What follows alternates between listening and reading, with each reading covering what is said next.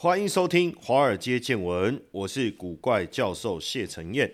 每周一到周五、哦、在 Podcast 的、哦、你可以透过 Enjoy Podcast 还是 Apple Podcast 或是订阅 Mixerbox、哦呃、下载 Mixerbox、哦、然后搜寻古怪教授、哦、订阅我们的频道。那目前我们的粉丝呢已经超过十万人哦，那每一集的收听都是满满满哦。那由我古怪教授谢承彦在这边跟大家聊聊趋势，谈谈股市。台股呢冲上万九哦，包甚至这个台积电哦冲上七百，联发科站上一千，大家都对这个台股能不能持续上攻抱持着高度的怀疑。当然你对台股相关的议题如果有特别浓厚的兴趣，我欢迎大家订阅我的 LINE 小老鼠 G P 五二零、哦、不管是台股未来的趋势展望，还是产业的一个主流，或者是、哦、现在市场大家最关注的标股有哪些、哦、在我的 LINE 里面都会帮大家掌握。当然回来讲这个行情哦，实际上、哦、一个行情能不能持续的一个发动、哦、要观察的到底是什么？当然，呃，整个股市就是经济的橱窗嘛，所以你股市要持续的上涨，当然背后你要有景气的一个推升嘛。当然，在景气推升的这个当下，我们所思考的是推动景气上涨的理由是上升的理由是什么？那我们就要先去理解整个景气构成背后的一个结构嘛。哦，我们就讲 G D P， 对不对？那 G D P 是什么呢？等于 C 加 I 加 G 加 X 减 M 哦。那在这当中最重要的就是 C， 就是消费。所以如果消费能够带动的上来，消费能够带动的上来，那自然而然景气就能够推升。那消费上来了，厂商有这个这个订单有收入，它自然就会去，不管你说购买土地哦，扩增厂房，还是添购设备，这个部分我们叫资本支出嘛哦，然后呢也会增着雇用人手哦，增加员工的一个聘雇，那自然而然大家缴的税就变多了，不管是企业缴的税啊，或是民众缴的这个所得税啊。那这个政府的财源广进嘛、哦、那自然而然就可以增加社会福利、哦、那个叫政府的移转性支付嘛。不过在经济成长的过程当中，推动、呃、G D P 数字亮眼表现的，其实都不是，这背后的工程都不是政府，而是我一直在强调的消费。所以大家愿不愿意消费，有没有能力消费、哦、这都变得很重要。我有意愿消费，但是我没有能力消费，那也不行啊。那我有能力消费，我不愿意消费也不行。所以基本上、啊、这两者、啊、它其实是加成的影响效果、哦、加成的影响效果。所以最好的情况是我有能力消费，而且我也愿意消费。当然你说有能力消费，为什么有可能不愿意消费呢？很简单，你对于未来景气的看法是保守的、哦、所以即便现在的景气表现不错、哦、大家的薪水收入各方面是好的，但是对未来感到悲观，所以你不愿意消费，所以你会从现在开始调整你的消费行为，因为避免、哦、未来你没有能力做维持现在的生活、哦、所以所以这个是很重要的。那什么情况下有可能是你有能力消费却不愿意消费呢？就是通货膨胀。在通货膨胀的环境之下，我们会去思考，哎，这个东西未来会越来越贵哦，会越来越贵哦，对不对？那所以东西变贵了，我我我我我讲讲哦，就是说，假设出国旅游好了，你会觉得说，哎，我未来旅游会品越来越贵，对不对？比如说你去意大利玩，哇，那个二二十几万的团费哦，住的那个那个什么，可能浴室会漏水啦，哦、门门子锁不起来啦，吃的又差啦，对不对？哦，起的比鸡早哦，那这个这个呃，这个吃的比猪还烂哦，然后搞得比狗还累，好，还要花很多钱，为什么要去国外受罪？对不对？所以你可能就会开始降低你的消费意愿哦，这个就是这个就是有能力却不愿意消费，或者是说你你有能力买手机，可是你就觉得这个手机好像越来越贵哦，对不对？那我能用就用了嘛，对不对？就也会产生这种消费意愿低落的一个情况。当然我举的就是比较一般般啦、啊、但你你很多人在思考的就是比较多元性。我举我再举个例子啊，比如说房呃这个通货膨胀，它背后驱动的因因素是什么？比如说油价的上涨，然后食物的上涨，对不对？那通货膨胀的情况下，员工一定会嗨说现在的薪水没有办法支付他的日常生活所需，所以他需要调薪。那在企业调薪的接受员工的要求而调薪的情况下，就像之前这个这个美国的三大汽车工会，对不对？都要求说要调薪、调薪、调薪，还还罢工抗议啊！哦，因为他们说物价水准高涨啊，薪水没有跟上啊，那你要不要？你要不要调整？好，那你跟着调整。那车厂的成本提高，请问他车子的价格要不要提高？不管是人工成本的提高，还是原物料成本的提高，那这个是环环相扣啊，因为每一个原物料的供应商背后都有员工啊，对不对？所以它就会形成一个全面性的一个上涨，那车价就上升了。那车价上升，你要不要买车？你可能觉得你还是得买车，假设。当然，有的人就觉得我不用买车啦，所以现在为什么会有这个所谓的这个共享汽车，对不对？你可以常常看到这个这个停车场、公用停车场停很多这种共享汽车，哦，甚至你可能就只觉得这样开车，哦，养车的成本太高，干脆直接做 Uber 等等，哦，都有可能。那另外一个推升的，就是这个房地产。那房地产价格为什么也被跟跟着被推升呢？两个层面嘛。第一个，我们讲这个这个呃土地取得的成本提高，或是土地持有的资金成本提高，因为很多土地都是用融资的方式在持有，它的利息提高了。再来呢，在建啊、呃、建筑材料，对不对？哦，那建筑材料本身提高，价格涨价了。再来，运送建筑材料的成本哦，就运费啊也提高了。再来，工人哦的价格呃工资提高了，种种因素之下，那当然逼着这个建商必须调高他新卖出的这个这个房子的单位价格。那当然就这样的情况下，也会带动周边的二手房的价格被跟着提升，对不对？好，那连带的是什么？哎。房东觉得他的房价涨啦、啊，或者是他觉得 他, 他, 他不在他他呃没有要卖房子，他也不管房价，但是他自己的生活成本提高了，所以就跟着房租也跟着必须被调高，所以买房子的这个房价提高了，贷贷款要月付的金额提高了，租房子的人哦，他的租金提高了，所以他的支出也提高了，这是不是必要支出？支出是。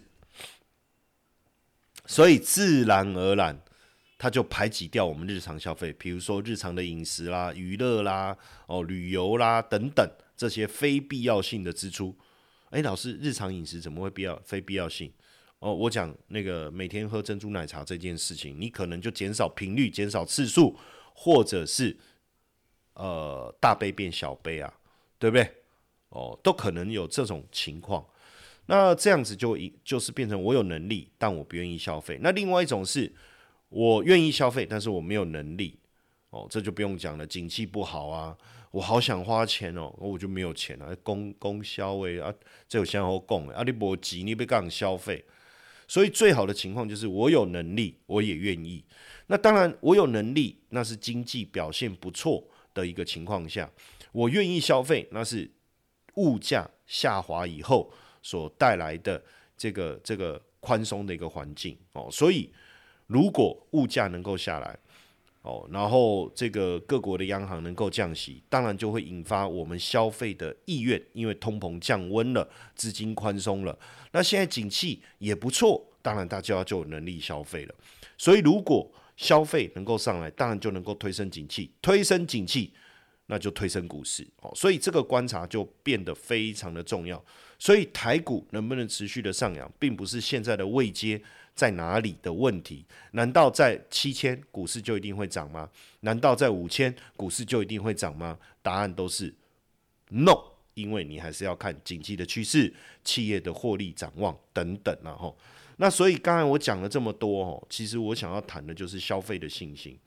我们可以从台湾消费者信心指数来观察，这个是由中央大学、辅仁大学以及台湾综合研究院透过抽样调查去反映当前消费者对未来六个月的经济前景、收入水平、收入预期以及消费心理状态的主观感受。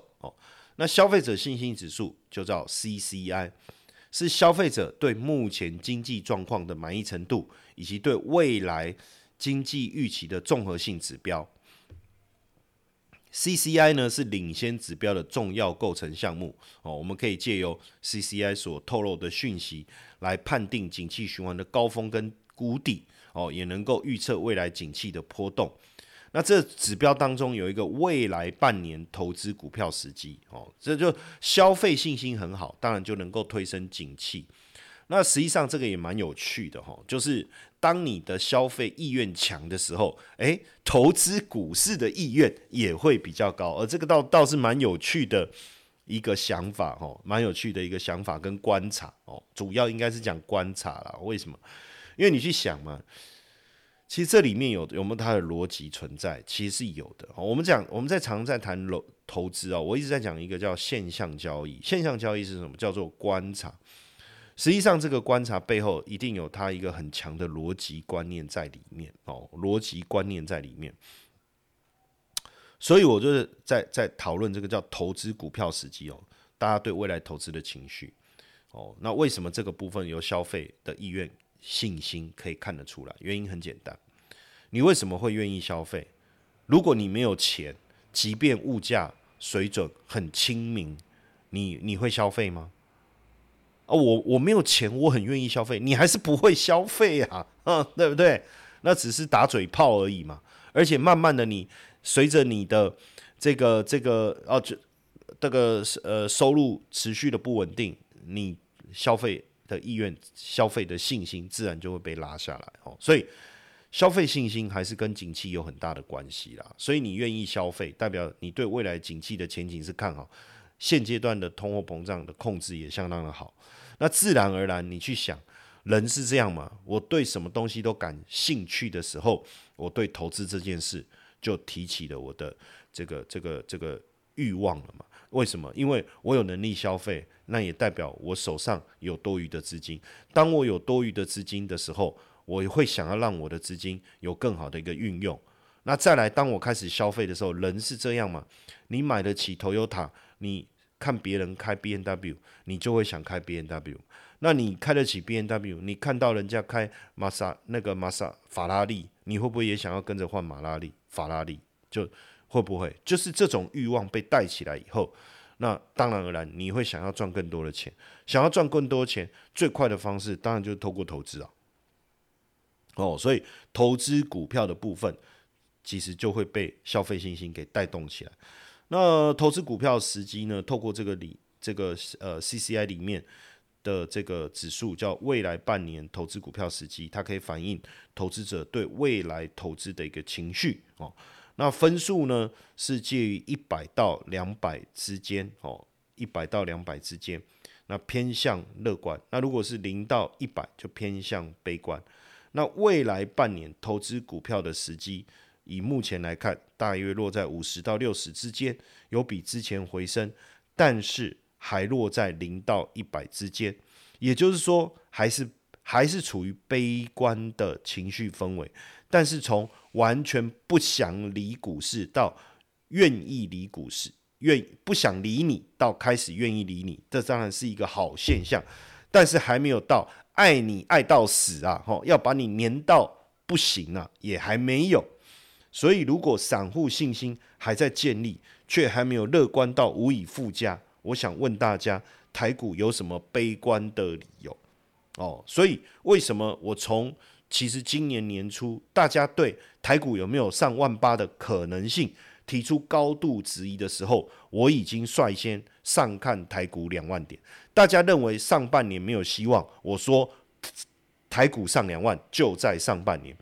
这当中有呃，不管是说呃今年一开始《金周刊》呢、啊，他他对这个呃问他所做的问卷调查，就是针对股市名人啦、啊、哦经济专家啦，哦还是这个财经专家啦，哦等等哦，不管什么身份，我好像都有嘛，对不对？第一个，哎，我上遍各大财经台，包括三立哦，包括 T V B S， 包括非凡哦，接受非常多的专访，像华视、环宇，对不对？甚至 news 九十八 等等，哎，而且包含了我过去的一个背景，专业机构法人背景出身。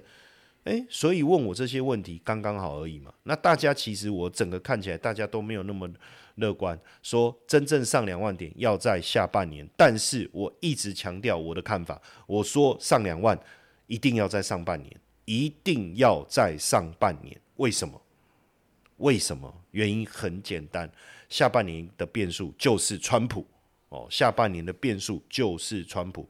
所以如果台股要涨，一定要在上半年涨。你自己去观察啊，为什么最近股市涨得很急很凶？法人为什么看好股市？急着买，哦，急着买。为什么这个男人一进了这个女人家里，就急着要赶快把她抱上床？因为她老公快回来了。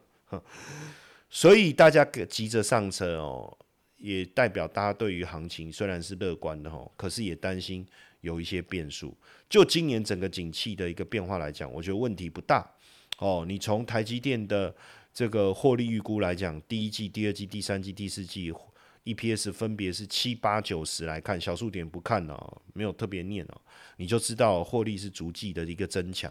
甚至法人还看好明年台积电的营收相较去今年会成长 百分之二十， 后年相较明年成长 百分之十七 的这个数字来看，景气确实是持续的一个增温当中。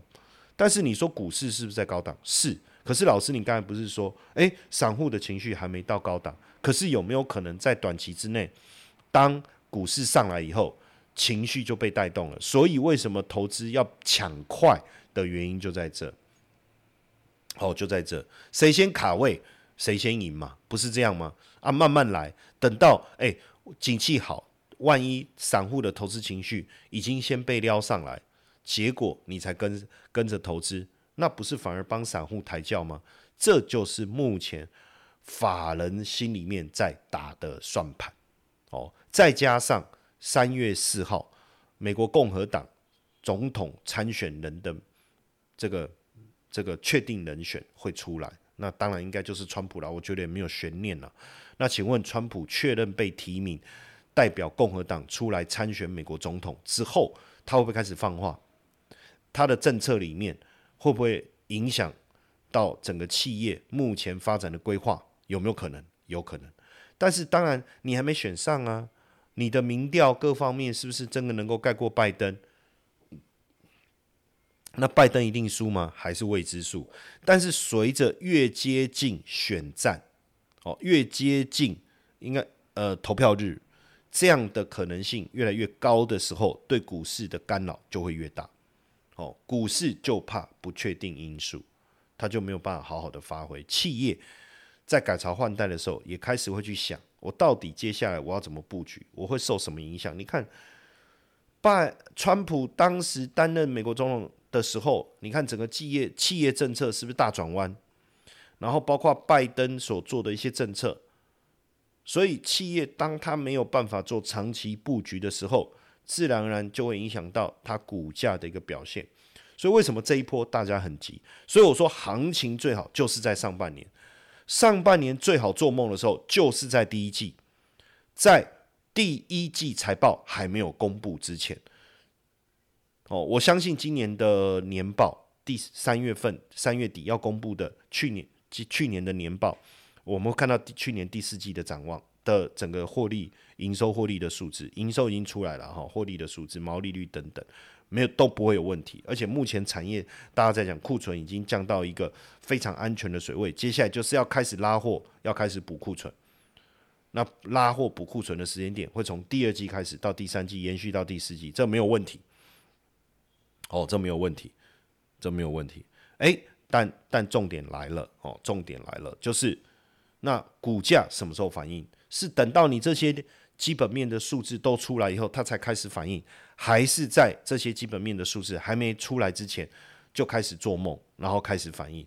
当然等到你的数字公布得很好没有问题，如果可以继续做梦那我们就继续做，所以延续到第一季财报公布。那第一季财报公布很好，实际上也就有可能利多出尽。那当然是不是跌倒也未必，到时候我们再来观察，因为就像我讲的，第二季数字如果还是很好，哎，了不搞不起搞呃不是搞不起了不起整理整理，哎，就又继续往上走了。但是有回档有空间，对不对？有回档有操作空间。